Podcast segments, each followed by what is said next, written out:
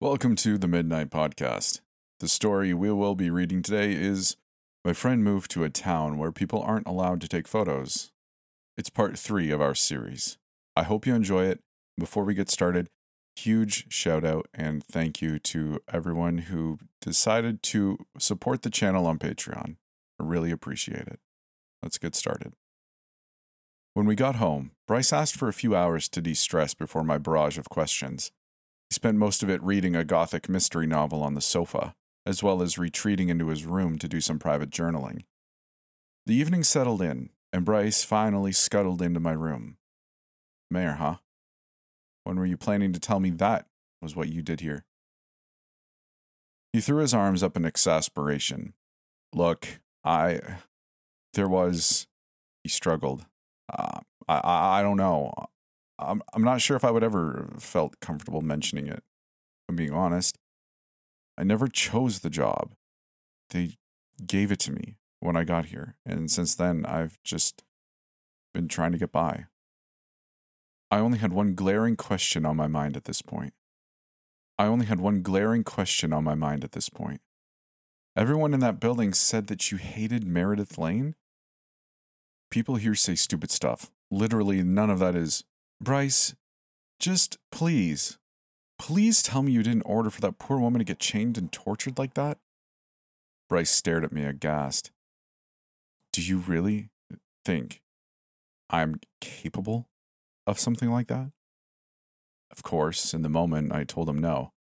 But as I lay there in bed that night, the question spun around in my head Was Bryce capable of great evil? The guy I'd known my whole life? No. The guy who's been trapped in this demented town for months now? I'm not sure. This place could ruin anyone after enough time, couldn't it? I stopped myself there and turned my brain off for the sake of some shut eye. In the morning, I checked the clock on my bedside table. 7:15 a.m. That's twice now. I entered the dining room. Bryce had left breakfast on the table for me. Sweet of him. With it came a note. Got called in for an early job. I'm helping make candles today, whatever that means. I know it's in your DNA to be brash, but please don't do anything stupid while I'm gone. Stay home, and if for some strange reason you still decide to wander out, stay far, far, far away from the graveyard. Bad things happen the closer you get to it. I took a bite of my toast. Me? Brash? Why, I never.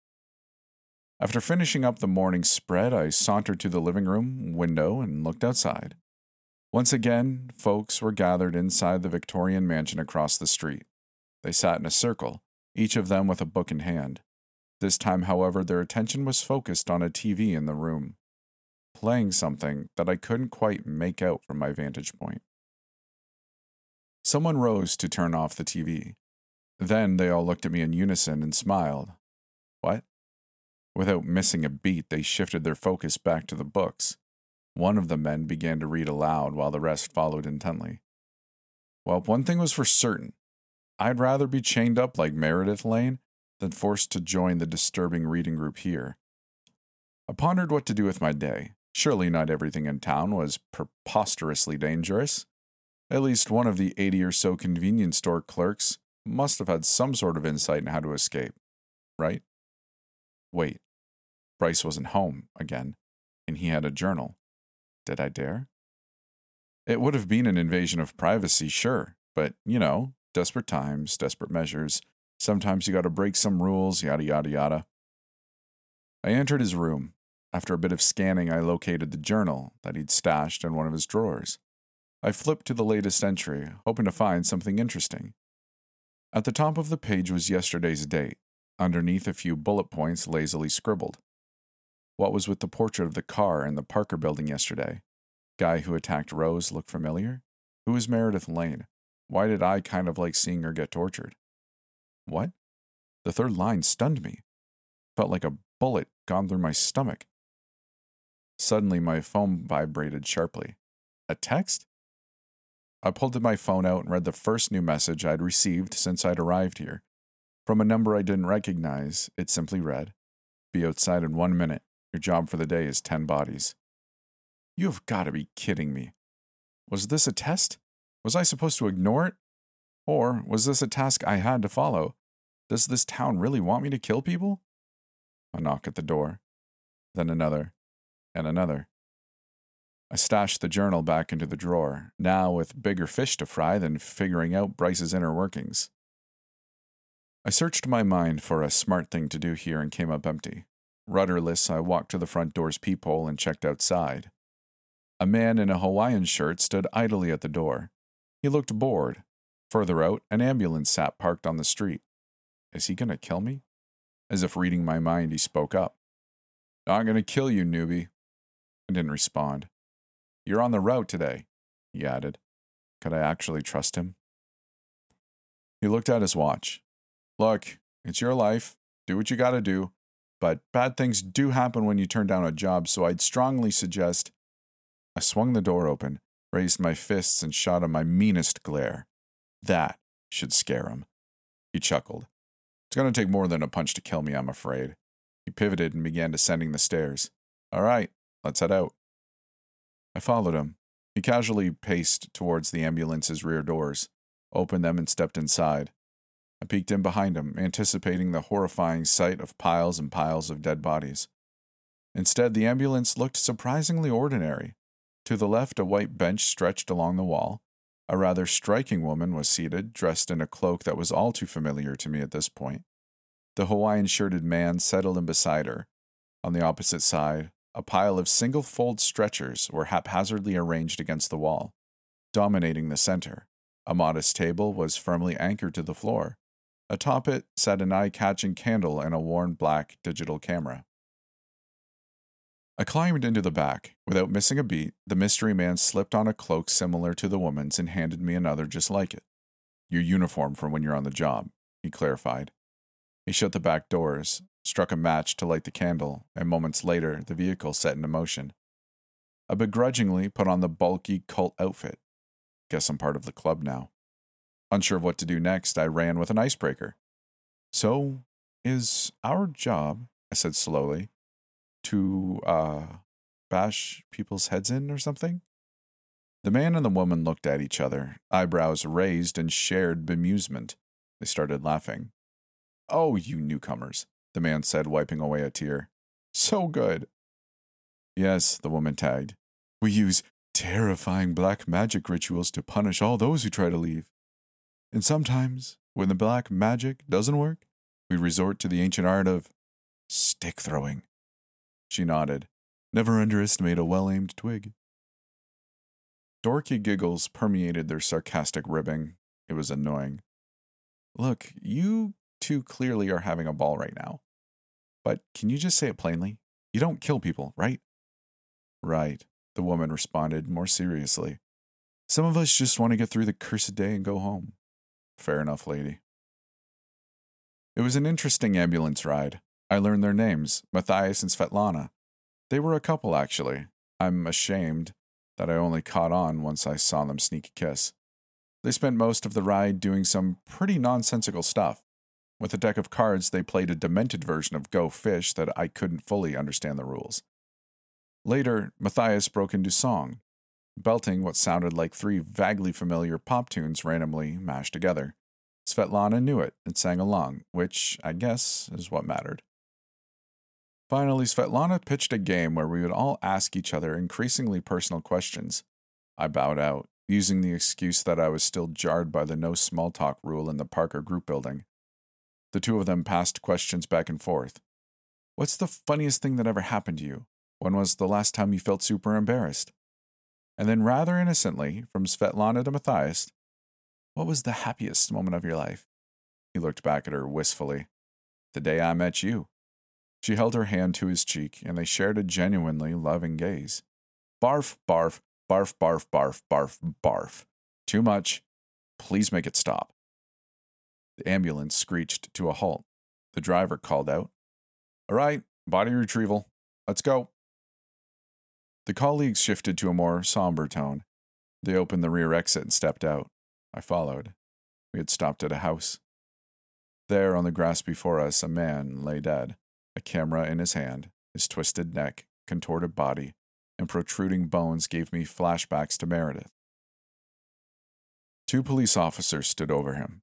They regarded us as we walked up. Took a photo of himself. Sucker's way out, one said. The other officer chimed in. You gotta question the logic. Did he think this would somehow be a shorter death? The first mimed taking a photo, voice high pitched in imitation.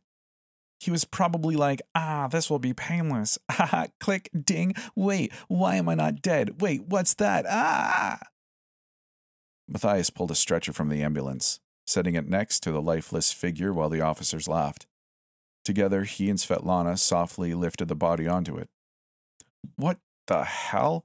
Why are all of you so damn glum? One of the officers said. He turned to me. You. You especially. Svetlana and Matthias lifted the stretcher and brought it into the ambulance. The officers closed their distance with me. You're pretty tense, the second officer remarked. Maybe living with the mayor is starting to take a toll on you? Matthias called from the ambulance. All right, let's go, Rose. But I couldn't move. The collective stare of the officers had me petrified. The first officer leaned in closer. I'm sure you know the mayor is terrified of cops, don't you? He has a whole page about it in the diary of his you snooped this morning. How could they possibly know? What? Do you not realize we see everything? Do you actually think your rule breaking is going unnoticed? I backed away from them as if they were two lurking panthers. No sudden movements, calm, deliberate. Any misstep could spell doom. Gently, I felt for the edge of the ambulance before hoisting myself through the rear doors. I closed them behind me. Mercifully, the ambulance rolled forward. I settled into my seat. As the fear subsided involuntarily, my eyes swelled up. Matthias placed a hand on my shoulder. Svetlana gently touched my arm. Don't worry about those creeps, said Matthias. Those guys won't do anything to you, she added. They're just talk. I appreciated the gesture. Unfortunately, it was hard to feel great with the grim sight of a mangled corpse in front of us. Matthias shook his head at the sight. Even with how hellish all of this is, I'll never understand doing something like that to yourself. Svetlana gazed at the stretcher, her eyes full of compassion.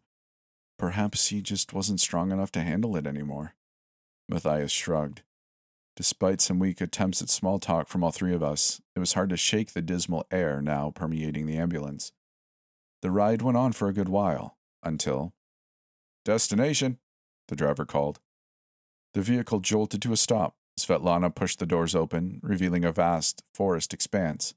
The trees, though large, were spread out and sparse. In the distance, I spotted a thick white fog that seemingly stretched out into eternity. Were we at the edge of town? One by one, we exited the ambulance, our steps crunching on the leaves underneath. The rear doors had been left ajar. Okay, I started. So what do we. I was interrupted by the click of a camera. I shuddered. Svetlana held me still as the sound of another click went off, then another. What's happening? Don't worry, she soothed. We only have to collect the bodies. I realized that each echo of a click was accompanied with a piercing flash contained within the smothering mist ahead of us. What was this? A gentleman, I barely had time to notice, stepped out from behind a nearby tree and paced toward the fog. He muttered under his breath, It'll be okay. It'll all be okay. Just a quick snap. I won't even feel it. Then I'll be free. He crossed the threshold into the fog and ventured deeper, becoming more of a faint trace with each step. In my peripheral, I noticed another woman in tattered clothes step across the forest and into the shrouding haze. Her mumbles barely reached my ears. I believe in the walking fire, the holy serpent, the tree of life will perish for our salvation. And she went. From behind us, another man triumphantly jogged past, straight into the mist. He shouted out as he did, It's a mirage. There's nothing real keeping us here. Deeper he went, until he was just a speck in the white veil. Everything was a lie. Click, click, click. Each click was accompanied with the sound of a harsh pop and a powerful flash within the fog, the sound of bodies dropping. And then, as if they were the tide coming in, the bodies softly and effortlessly slid right out of the fog, right in front of us now. bodies with pulverized heads, like all the others I'd seen the ambulance drop off. I tried to process what I was seeing. Matthias, meanwhile, was all business. He pulled small stretchers out of the ambulance and began positioning them next to the bodies, sighing all the while. Quota was 10, so this should be pretty quick, he said. I scanned the environment closely. Far off, more lifeless forms lay scattered. The clicks continued, lights flashing, bodies floating out of the fog. There were already way more than ten dead here. Behind us, groups of people lurked behind trees, staring out into the abyss. Were these folks who were contemplating escaping too? Svetlana addressed Matthias briefly. I think our newbie is scared, so I'm going to comfort her. He nodded as she led me aside. I'm not scared, I started, but she shushed me. I love you, she called out to Matthias. Love you too, he responded, a tad absently, distracted by his work. What a pro.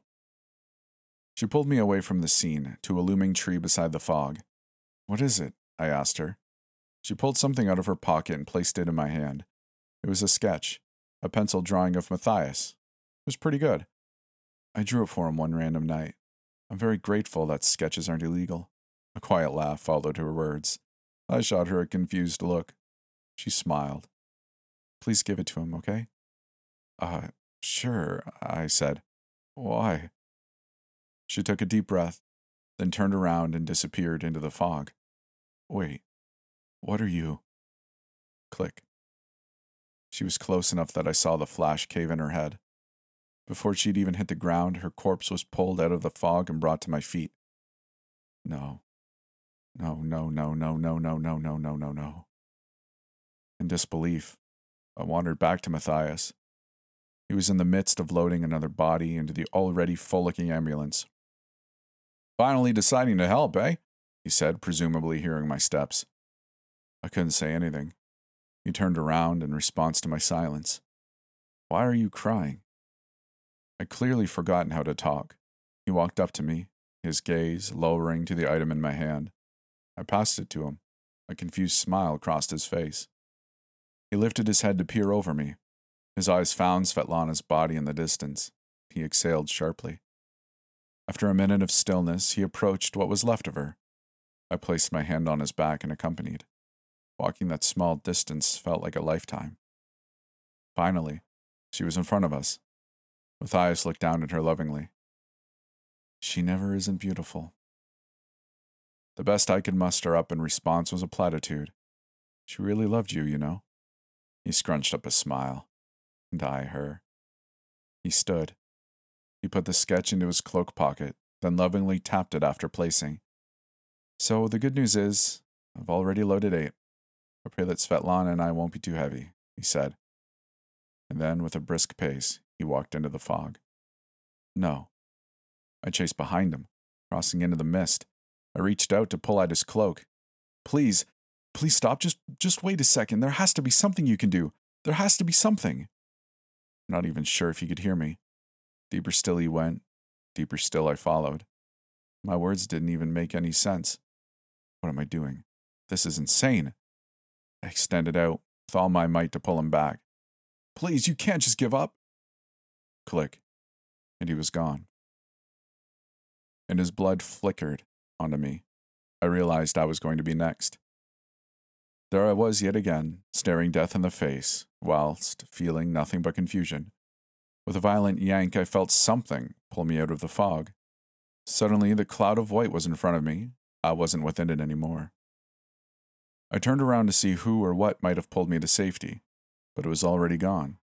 I could have sworn I heard a whisper as the force brought me out. The words, You should be enjoying your gift. I cried in fear, in hell, and all things awful as Matthias's body appeared beside me. In the hour it took to get up and finish the shift, I wondered what the hell kind of gift this was supposed to be. It wasn't fair. Neither of them deserved this. So I did the only thing that felt right.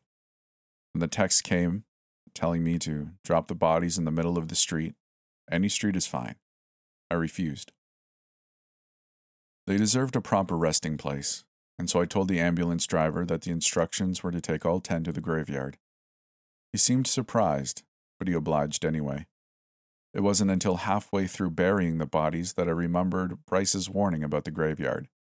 Though, to be honest, nothing out of the ordinary happened.